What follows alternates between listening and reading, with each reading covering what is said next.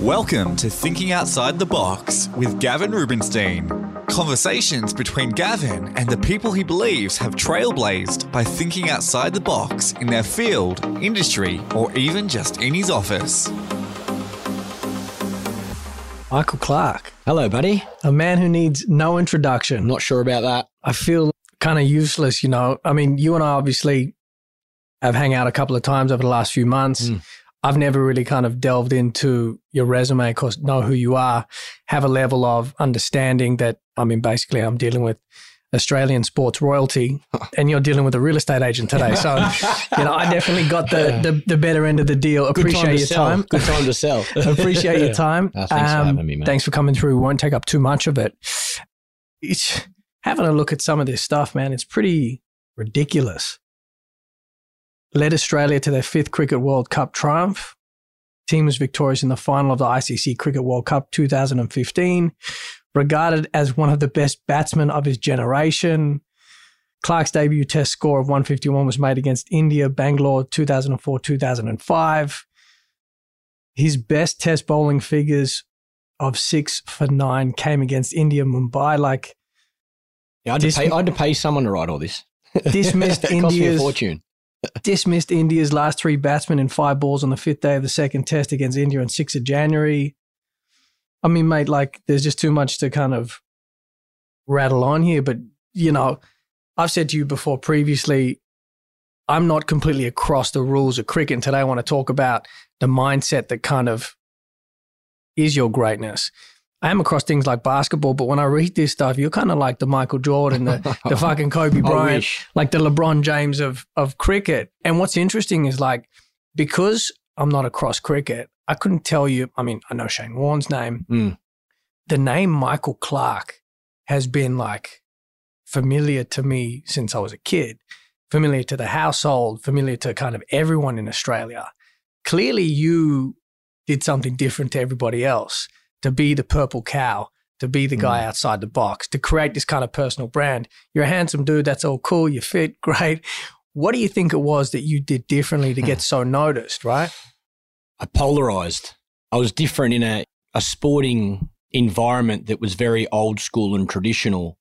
I probably come into the sport at, at a time where social media was just introduced. Right. I walked into a very, very successful Australian cricket team. 2004? Is that 2000, yeah, I think I played my. I think my first one day was 2002, but my first test was 2004 in How old were you? Actually, 39 now. I You was 23, I think, my first test. Um, yeah, and a youngster. And I was different to what, you know, the rules and traditions and history saw as an Australian cricketer. It was like you had to drive a ute, have a cattle dog, drink VB if you wanted to play this sport at the highest level. And if you wanted to show that you loved and, and respected the game at a highest level, then that was the expectation. But I didn't. I, you know, I loved my cars. I had, respect. had blonde hair, earring in my ear, and some tattoos. So it wasn't. It was a different looking young man that walked into that Australian team, and that's probably why. From a young age, my expectation around success of my craft was the most important thing because I was going to have to score more runs to show, you know, people how much I cherish playing for Australia based on the look and the feel of me was different. So I needed to be successful on the field. Right. A lot of the interviews I've gone into, and I'm quite obsessed with greatness. And when I look into kind of what you've done, it just resonates greatness. And so, you know, going back to the basketball thing, I'm like real estate basketball. And it's like I'm obsessed with it. Yeah. A lot of the guys like LeBron, a lot of the guys like Kobe, eh, particularly Michael Jordan, always make this reference around, yeah, we were this great brand, we had these great endorsements, we were noticed, but our biggest endorsement was our game. Hundred percent. And so without that, without getting the baskets, if they were averaging two points a night, that would You not have given yeah. them the platform to Yeah. do so. So you were different. Essentially, correct me if I'm wrong, what you're saying is people would have question marked you for being different. And I think what you're saying is maybe you use that as motivation to say, I'm going to step my game up in skill so Yeah. they notice. And that's kind of what happened. Yeah, definitely. Well, like I say, when I come onto the scene, the Australian scene, I had success straight away. So that brought a lot of media exposure, endorsements, money off the field. Yeah. And there was, there was a stage where that probably took up too much of my time where my cricket become number two because I had so much other stuff off the field and I got dropped. I got dropped from the Australian cricket team for six months, and that's that's probably where Why? Yeah. Why'd you get dropped? because my performances failed. I stopped performing as well as I needed to to play at that level. right. So that was like I say at the time you don't know it. It's heartbreak. You lose your dream. My dream from six years of age was to was to play cricket for Australia. You work your backside off to get there, and when I got there, sort of 15, 16 months into my journey, after having a lot of success, it was ripped away from me. How'd you bounce back? Well, like I say, I feel I feel like through my family and good people around me, um, they were able to support me through that that tough period, help me get back up, and then I went back to prioritizing what was the most important thing, and that was my craft. That was playing cricket. And again, what those you know the basketballers are saying is spot on. Everything else comes with success of your craft. Yes, it become a business. There's no doubt about it. But what I loved the most in the world was playing cricket whether that was for my school, my club, my state, and then thankfully for my country. So I had to continue to do what I love the most. And then the other things come along with that journey. So thankfully I was able to get a second chance. And yeah, I I think like a lot of people, when you get that second chance, you don't let go. Do you miss it? Not at all. Yeah, right. That was No a one- quick answer. No one bit. Shit. Nah, I, Why? I, I, I loved it. Like I say, I started at six, I retired at 34, and I retired at the right time. I, I probably could have retired, if anything, a little bit, a little bit earlier, a couple of months earlier. I, I lost one of my best mates sort of 12 months before I retired. And, and I think that for me was probably defining. You know, I, I retired for a number of reasons. I was at an age where I was just about to have my little girl, so be, become a father. We're going to touch on her Yeah, later. my, m- obviously my best mate passed away. My performances weren't as good as they needed to be to certainly to captain the team, and we just lost a big series, an Ashes series in England. So I feel like I walked away at the right time. But in regards to where I was mentally after I lost my best mate, I, yeah, I go. probably should have walked away then. Yeah. How important is loss in the equation of greatness? Losing, failure. Yeah, defining. And again, I, my memory's not great. That's probably if I could change one thing about me, I wish I had a bet better memory because I don't remember. Like I don't know my statistics. People ask how many hundreds did you make? I can't remember. I'll I'll- swap you my memory for your height. A No, I'll keep the height. because I got the memory, you know. all- So I think, you know, I, I think I would, you know, there's a lot of great parts to my career that I remember bits and pieces. Somebody says it, you remember it, but it's, I don't remember, you know, making. Someone says, "Oh, what about this hundred you made in West Indies?" I go, "Mm, "Tell me what happened. Uh, did we win? You know, tell me." And it's a then sign, it- it's a sign of an up, you know? overachiever because you just probably one thing you're like, cool, done. Oh, you, don't look more. back. Yeah, you look you want forward. more. Yeah, And, yeah. and people who want to go, well, they just look forward. So that makes sense to me. Yeah, but look, I- like I say, I, I feel like the tough times I've had through my career, through my life, have certainly been defining in making me who I am at 39 years of age. You just made a comment, you know, when you got dropped, you came back, you didn't make the same mistake twice. Mm. Is that a rule, a motto you live by? If you fuck up, do you make the same? Touch wood. Mistake twice? I'd like to say no, I don't make the same mistake twice, but I'm hoping there's a long way to go in my life, and I got a funny feeling there's plenty of mistakes to be made. So we'll see. Time will tell. But no, when it come to cricket, I was very disciplined with everything I did. Did you build that discipline or were you born No, I was- dis- I was born.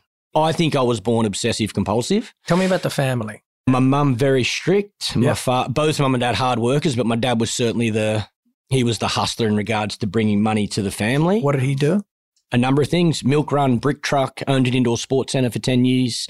Anything he could to to help support us. He played cricket too, right? Played uh, cricket, played for my club, Western Suburbs, second grade and first grade. And his Right. two sports were cricket and rugby league.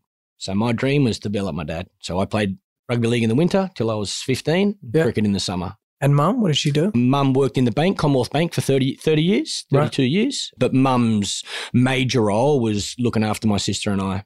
Yeah, I was going to say you got a sister. Yeah, older or younger? Two years older. Two years older. Very sporty, much better athletically than me. Any sport she touched, she she did very good, but she liked so many different sports. She never sinked her teeth deep enough into one sport to be great at it. But she would have been. and you grew up where? Grew up in Liverpool, Yeah. southwest Sydney. I moved, I, well, I left home at 16 to travel. I went to England on my first tour to play cricket, and then I was sort of in and out of home when I when I got back. My sister moved out of home at the same time, so we lived together for a couple of years locally in a place called Chipping Norton, just around the corner. Mm-hmm. Before I bought my first house at Breakfast Point when I was 18. Yeah, right. Mm.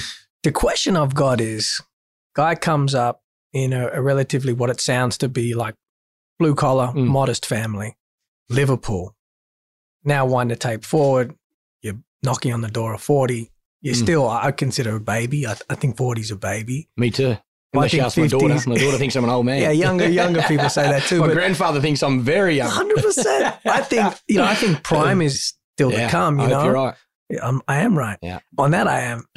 but but the question is, like, in not a long period of time, you've gone from Liverpool, middle class, blue collar working family to a young guy who's got the big boat, the big houses. Mm. I mean, I've watched your property play over the years. You made some extremely clever investments. Mm. I just want to understand. I want to tap into like the the career. Wh- Where where does that greatness come from? Where has that? What stirred that? What motivated that? What pushed that? What inspired that? Well, I think firstly that I played a sport that I loved at the highest level, and thankfully I got paid very well for that. So that sets a foundation that allows money to be able to then go and invest. And you loved that because you, that that was like the, the print from your dad. He was doing that. You wanted to be like that. Cricket, Yep. definitely. Right. That's why I started. My dad, my grandfather, they they loved cricket, so I just fell in love with the game. Mum and dad had an indoor sports center, so I had a facility to play cricket every day after school. Right. Again, I never played. I didn't play cricket for money. It's just I'm very lucky. Never? No. Well, like uh, it does become a business at a certain stage. Definitely, the back few years of your career. Sure. If somebody said, "Would you play for Australia for free every day of the week?" You know, I loved it Yeah. so much. Yeah, it was my, sense. it was my dream. It was my dream. Thankfully, it did become a business, so I got paid significantly well to do something that I love. So that builds, like I say, a structure, a foundation for you then to go and invest it. I think my mum and dad, from a young age, always They push you. Still, nah, not push me to play cricket or play sport. Push me to try and get better every day, but push me in regards to be safe, be smart with your money, invest wisely, put it in property, you know. And I probably think through my career, I'll say close to 90 percent of my investments have been property plays. Real estate. Yeah. A few emotional buys, you know, and that's yeah, it's more probably about me wanting a, you know, a house or a area for me to live in where I probably, you know, I bought them with that emotional attachment, but the rest of them have been, you know, vision of investment, vision of buy at the right time, sell at the right time, pick the right area. And I've had good help as well. I've had some good some good advice from some good advisors. Tell me a bit about that. I mean, you think it's essential? Obviously, your expertise is cricket.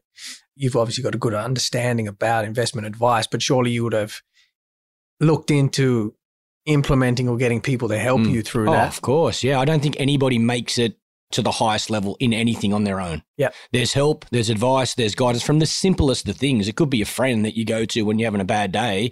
That friend, that advice, that conversation, that 30 vodkas up the road at the pub.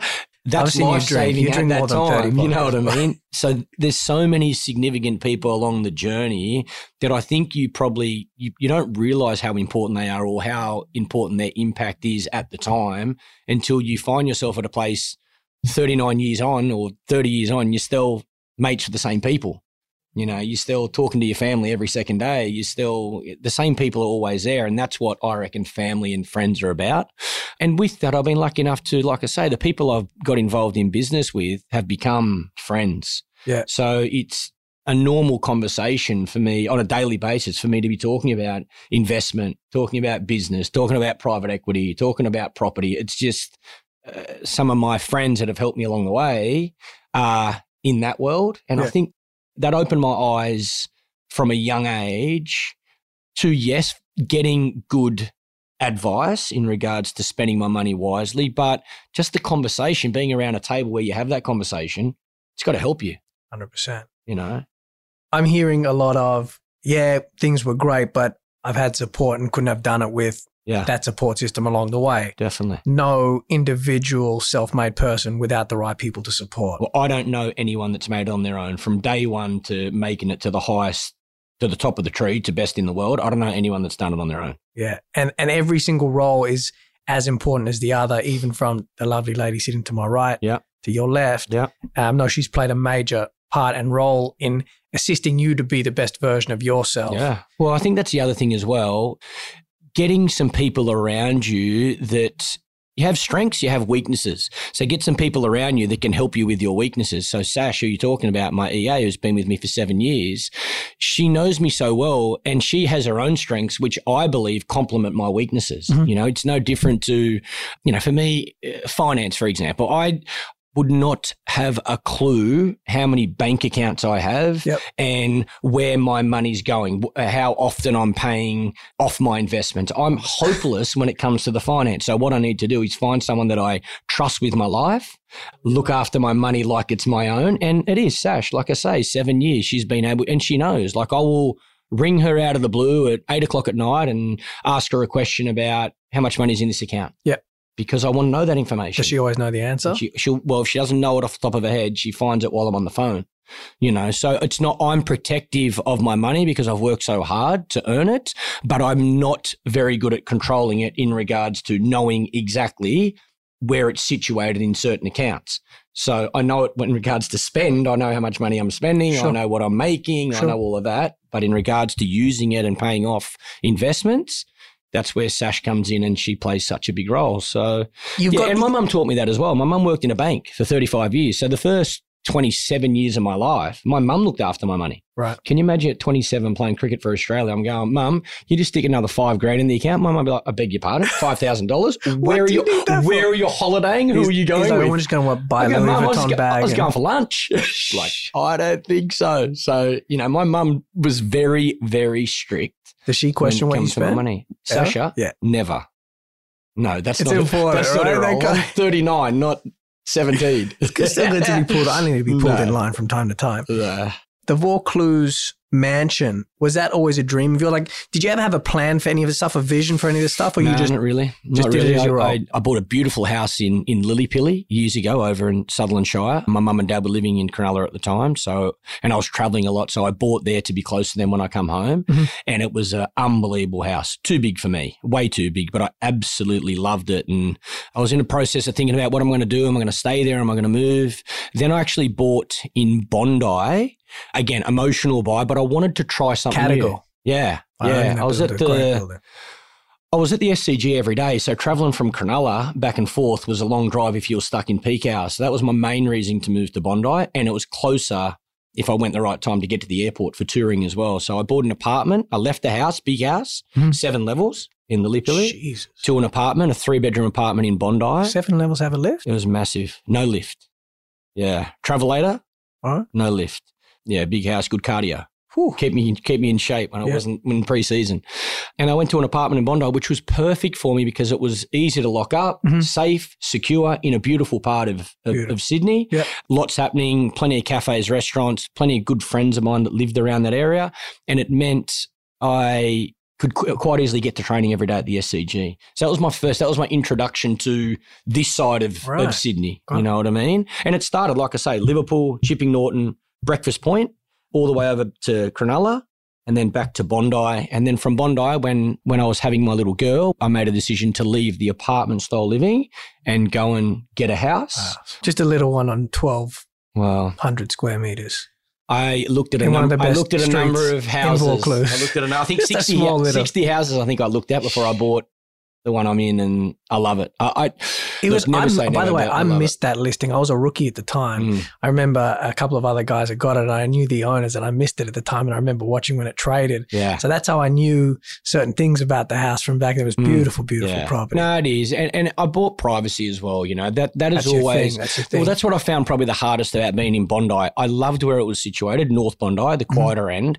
I loved how high up, so I had some privacy, but I couldn't really use my balcony. I'd be photographed all the time. Yeah. So when I bought the house, my the first thing for me was I need privacy. I want to be able to walk in that gate and know, you know, my daughter can jump on a trampoline or play on the swing out the front. I can dive in the pool out the back. You know, I can walk around my house and feel comfortable. I don't have to have blinds down. yeah. So that's why I bought that house. That's why it was perfect for Yeah. me at the time and compound, is. compound. No Yeah. one can see it. Yeah. On your daughter, I read, I read a quote from you, something along the lines of saying, you know, since having Kelsey Lee, she completely changed me and she Mm. softened me. Yeah. Tell me about that. Yeah, soften me is is a no brainer. I think I was very well, even when I was captaining Australia, you know, if a player come to me and couldn't train for a reason, it wouldn't go in my ears. No, no, It no, was that, like, you can't ah, accept that. We're training. You want to get better, you got to train. And if it's team training, you don't miss it. And there was there's a part of you know everyone. There's an emotional side that I probably wasn't very good at accepting because I probably didn't feel that enough. You know, I probably didn't have that softness in me to to understand it or comprehend it. It was always harder, train harder, it. get better. excellence. We're Yeah. striving for excellence. We've Yeah. got to- no time to take off. Yeah. We're, we're chasing something. Yeah. Yeah. Yeah. Then you have a little girl. Whoa, that's out the window See, now. that's why I'm saying I'm not having them for No. a long, long time because I I still you. need to be a tyrant, man. greatest thing that ever happened to me because it did. It made me, you know, understand the other side of people. And again, I've got a lot of, I've always been around women, which I love. You know, I, I've always enjoyed that. Bless My sister, my mum, Bless them. you know, my partner at whatever time, my EA, so many girls. And now my little girl, I feel like she's helped me understand how to deal with women a lot better than what I did before her. And she's a character too, isn't she? She's got her own little style, that's for sure. She's like, she knows what she wants. You know, no, the, the easiest way to describe my daughter is she'll wear, she wants to wear the Elsa dress, but with a pair of Nike trainers. I love that. So she's like the princess that Swag. doesn't stop running. Yeah, She's like that. energy bunny. And she's uh, brushing up on her golf.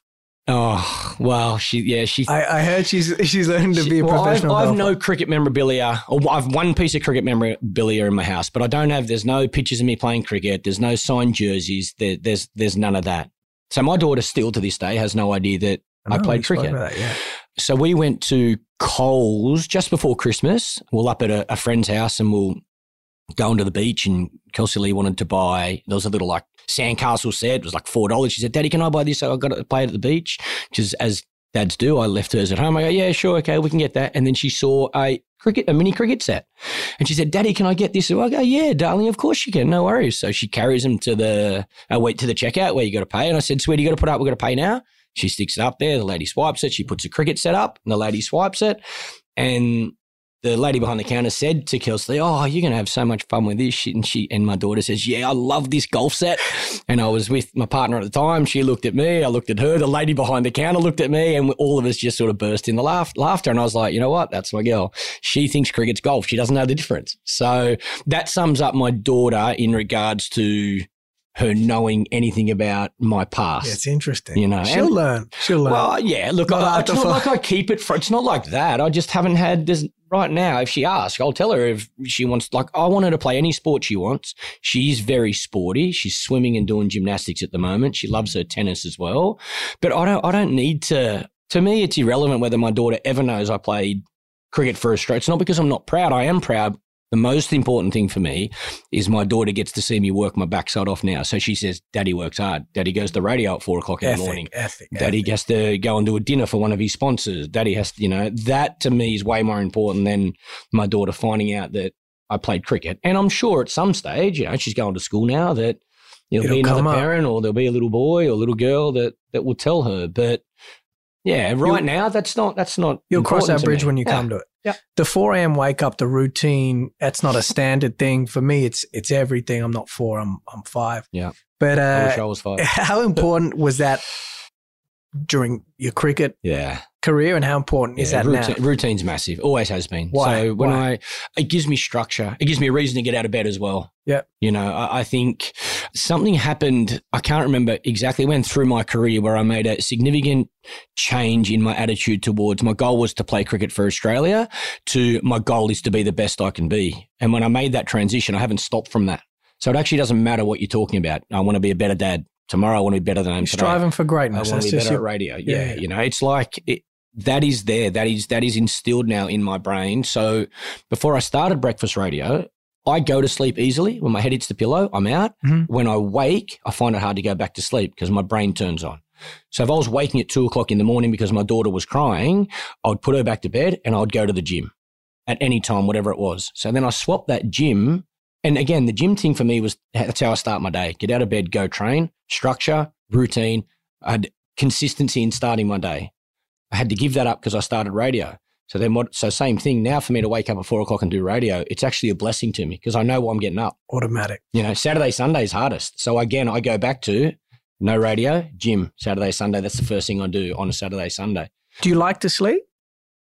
Uh, Or do you enjoy yeah, sleep? Uh, yeah, I, I, probably haven't thought about it enough. You know, if I get eight hours, Mhm. that is like a dream come true. But I think I'm probably six hours keeps me healthy. I like to get Affect you best. otherwise? Like if you get less or more, does yeah, it? definitely. Oh, Yeah. not more because I've never really got more. If I get less, yeah, I'm tired. But I don't really sleep during the day. Like I'm not one to go and have an hour's nap. I find that hard because that that'll stop me sleeping at night. I don't know. I think I'm. I think one of the things I've I've been good at through my I say my career, but my life is adapting to there and then. And I think having a kid does that as well. Like oh, you go from being so structured and organized that if your daughter doesn't want to sleep, your daughter doesn't want to sleep. If she doesn't want to eat, she doesn't want to eat. Was that hard to like going from? It's just a transition. I think. It, thankfully, I had my my little girl at 34, so I was I was ready for what was thrown at me. I don't know if I would have been if I was still playing for Australia, and if I was still you know so driven on being the best cricketer I could be. I, I don't know if I would would have been able to handle so many distractions. What do you think? Could have you, or, or it wouldn't have worked? I want to be honest about that. Could you have aimed for such a high peak of a mountain without giving it everything you had? Oh no, no. But I reckon I say to myself, you can have the cake and eat. You can do both. You do, because you said that to me the first night we I know, met. I know. And that's I how we believe s- that. Yeah, I, yeah. I believe everything in life is balance. I didn't at the time when I was young and playing for Australia. If there was a funeral and I had training, I didn't go to the funeral. If there was a wedding and I had training, I didn't go to the wedding. I was so disciplined with that stuff. But again, maybe I missed the part of the journey as well because I was so driven. And I think that's got to be life, whether you like it or not, whether you want to accept it or not, because we don't know what's coming tomorrow. So I think the journey is so important. You've got to stop, smell the roses. Yeah, even if you don't look back, good or bad, even if you don't look back, just at that moment, that minute, that second, just smell the roses, realize how lucky you are, and then go try and get better tomorrow. That's cool. So I wish I did that a little bit more through my career. Now with my daughter, I do it every day. I mean, if no one listens to this, at least I'm learning the shitload. You know, I mean, I can take a lot. It's like we've got some mutual friends, and every time socially we get together, like leave him alone, leave because I always go up to him and I end up getting in this D, and No, then we start it's good. talking. I just love to. But it's the same I like to thing. Gav. learn, you know? This is an example though. Like our friendship has grown, and a lot of our talk is we could say it's business, right? But for me, it's the same thing. I'm I'm around you. It's business from you to me. It's not from me to you, but I'm you- just. You, might use it in your business as well. I, will, I do. Don't, don't take my advice. Burn it, bury it, learn from my mistakes or my lessons. I call them lessons, but there's been plenty of mistakes as well. But One of the Yeah. questions I wrote down was any mistakes, and I deleted it, and I was like, biggest lesson. yeah, Because I also don't believe in mistakes. So if you could, if you could give me one, what what's the biggest lesson? Mike Clarke. look, I- honestly think, I think you got to cherish what you got Be- because, Give me more. Give me- well, what do you mean? the good things in life. Yeah. So, and that can be that can be such a variable dictated by your position, Mhm. right? Mm-hmm. I remember growing up in Liverpool, I earned $168 a week working at Kings Road Sports Centre. I paid 50 bucks a week board to my mum and dad. I paid 40 bucks a week petrol to fill up my lime green $1,800 Holden Gemini that you couldn't drive in the rain because it was like a boat that was flooding. And then I would have 30 bucks a week to go and spend at Liverpool RSL on $2 bourbon and cokes with my mates. And I had Happiest the greatest time. Yeah. So that's why I say yes, money to a lot of people, and part and, and part of it to me has driven me because you can you can justify it in your mind that you know money, success, money. Can you show it that way? Well, you can, but I was happy when I was on 100, making 168 bucks a week. So when somebody writes an article about me now and talks about the money side of thing, or you know, they try and promote that that's the high life or the rich life or that's the they lifestyle. just want to sell. They want to sell papers. They've got to make that Exactly right. money, But for me, I, I found happiness on 168 bucks a week living in Liverpool with mum and dad and my sister. So I know what that feels like. So when you feel that, and it might be the simplest of things. Appreciate Yesterday, go and pick my little girl up from school. I'm in Carline. Never heard of Carline in my life. My five year old told that? me you're not allowed to get out the car to go pick your daughter up because of COVID. You got to stay in your car. For me, that experience doing that for the first time, I'm like, I just made a test 100. It feels the same, that feeling. That's what I'm saying. So the only thing I would say is cherish that feeling, however you get it. It might be that aeroplane when it flies back into Sydney because I've been in India for the last three months and I know I'm coming to see my family. That feeling, oh, don't tell me you can put a number on that. So I think that is, that's probably the one thing that thankfully, I've, I've been able to learn, let's say, the back half of my career, but certainly since having my little girl. And I think that's what I try and do now. You know, I'm still driven. I want to be more successful outside of cricket than I was playing cricket. But I think I'm actually enjoying the journey a lot more now. Yeah. So Yeah. so cherish the good times, right? Definitely. It's too many bad. Captain of the cricket team, most notable. Hard job, very enjoyable job. So like you're driving a big team. You know, how did you get the best out of your guys, particularly the rookies? They're seeing Michael Clarke, headlights. They're thinking, oh, this is easy. They're probably thinking, oh, we can do this. None of them really can. What were the, did you have pre-game rituals? What, what, how did you, how did you get the best out of them? I think a common goal. And when I took over the captaincy, we'll rank fifth in the world. So it was very simple. I wanted to be number one in the world. And that was my job and that was my responsibility. And you So- got it there. And we got there. But it was it was hard because you're dealing with excuse me, 18 year old kids Mhm. where we're having a conversation at midnight in a nightclub. And then Yeah. I'm dealing with a 37 year old man married with three kids. We're having a conversation at 5.30 in the morning over coffee. Yeah. You know, so I think trying to get the best out of each individual is your challenge Yep. with the one team common goal. So it's not one size fits all. No chance. Complete opposite. And even in regard, again, I say the same about eh, people always ask me about leadership. I say the same. There's no ideal way to captain Australia. There's no ideal way to be CEO of a business. There's no ideal way to be a father. Yeah. You have your style, your personality, you have help and support around you, but you back yourself. Yeah. And you do your best. Yeah. I think that's the other thing. If you can do your best, then you can accept whatever the outcome is. It's when you got to look back and go, I just could have done a bit more. I could have went and spoken to that guy or geez, that shot I played, I just, you know, I think it's over your career and over your time, if you can look back and say you did your best, I reckon that's all you can ask for. And I, honestly, I look at my career, and that's probably why I'm so happy that I had my time. Oh, you're shut on that chapter. I'm you don't have memorabilia. That, that answer was just like, I'm Kobe done. Bryant says the same thing in all of his interviews. Do you miss it? And he's like, absolutely not. Gave it. He says the exact same thing. But you It's know why I can say that is because I think I overachieved for the talent that I had. I didn't think I was that talented. I knew I was the hardest worker. I didn't think I was that talented. And so was that, this is the next question. I like how we can just flow onto this. The one difference between you and the other guys, if you put it down to one thing, because there had to be something, was it the work ethic? Uh, it probably was, but I hate saying because I feel like every single athlete that achieves what they want to achieve says the same thing. But But, that, but that makes sense. yeah, it does make sense. So it And is it- what it is. yeah. So I had a back injury. I had degeneration in the, the last three discs in my back. I so from And, 17 and some years skin age. cancer stuff in like I've had 2000 a number. I've had seven cancers cut out of my face. I've probably had 30 cancers cut out of my body. Yeah. So, but I feel like my back injury made me the best player I could be because I had to be disciplined with everything to get onto the field. So I would go and have physio treatment every day for an hour before anyone else got out of bed. So it nearly set something in my brain that I needed to do more I'm than everyone doing the else shit that no one else is just to doing. get onto I the deserve park. So more. I took that into every part of my training. My sister did triathlons. So I would go and train as a professional cricketer where we got paid a truckload of money. My sister was training it for as a triathlon. She got paid zero. She was aerobics instructor, so she would go and teach her six to eight classes. Then she'd go train for three hours as a triathlon. I was watching her training going, I'm not professional. She's professional. So she instilled this training thing into me that I was like, okay, I'm going to be the fittest guy in this team. Strong, fit, healthy, you know, look after my back, have the treatment I need, do recovery. So it was nearly people around me, like I say, played such a big part. And my sister still to this day would have no idea that she taught me how to train. She wouldn't know.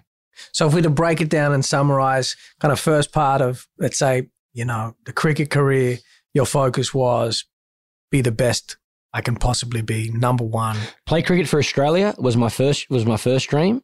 And, And, now when I the got daughter. there, be the best I could be. And now it's that in every field I'm in. It's, you know, I again, my my knowledge around investing, for example, is probably like everybody else, but I take the time to look, feel, go see before I make that call because I don't want to fail with anything you do. You don't want to fail. You want it to get better. You want it to improve. So You're yes, also you intelligent enough to have Belly around you, good people like that, which helps, right? Oh, definitely. Yeah. Belly, Anthony Bell's played a significant role through my career as well. And I say it all the time. A lot of people talk about how much money he's helped me make, but he's saved me more than he's made me. Yeah, You know, so many times we have yeah. conversation, we would disagree. I'm Like, Belly, no, I'm, I'm on. I want this. I want this investment. I want, you know, we've got a private equity company together and we daily we will have a conversation about are we buying, are we selling, the value. Nah, I'm like, mate, it's a great price. He's like, uh, it's not a great price. So he'll fight for more. And Who's got final you say? You or him? Well, it's 50-50, so it's both, but it's the it's the communication and it's his expertise in Sash his field. thinks otherwise. You think other? Who's? What's the, yeah. That's a real know, answer. Yeah, Sasha's the Sasha's always the middle person, but you know it's not success always, but the goal is success. So. Yeah. Buy the right time, buy the right areas, sell the right time. Make sure you're taking you- you're actually taking an interest into what you're buying. And even with the greatest advisors in the world, still your money.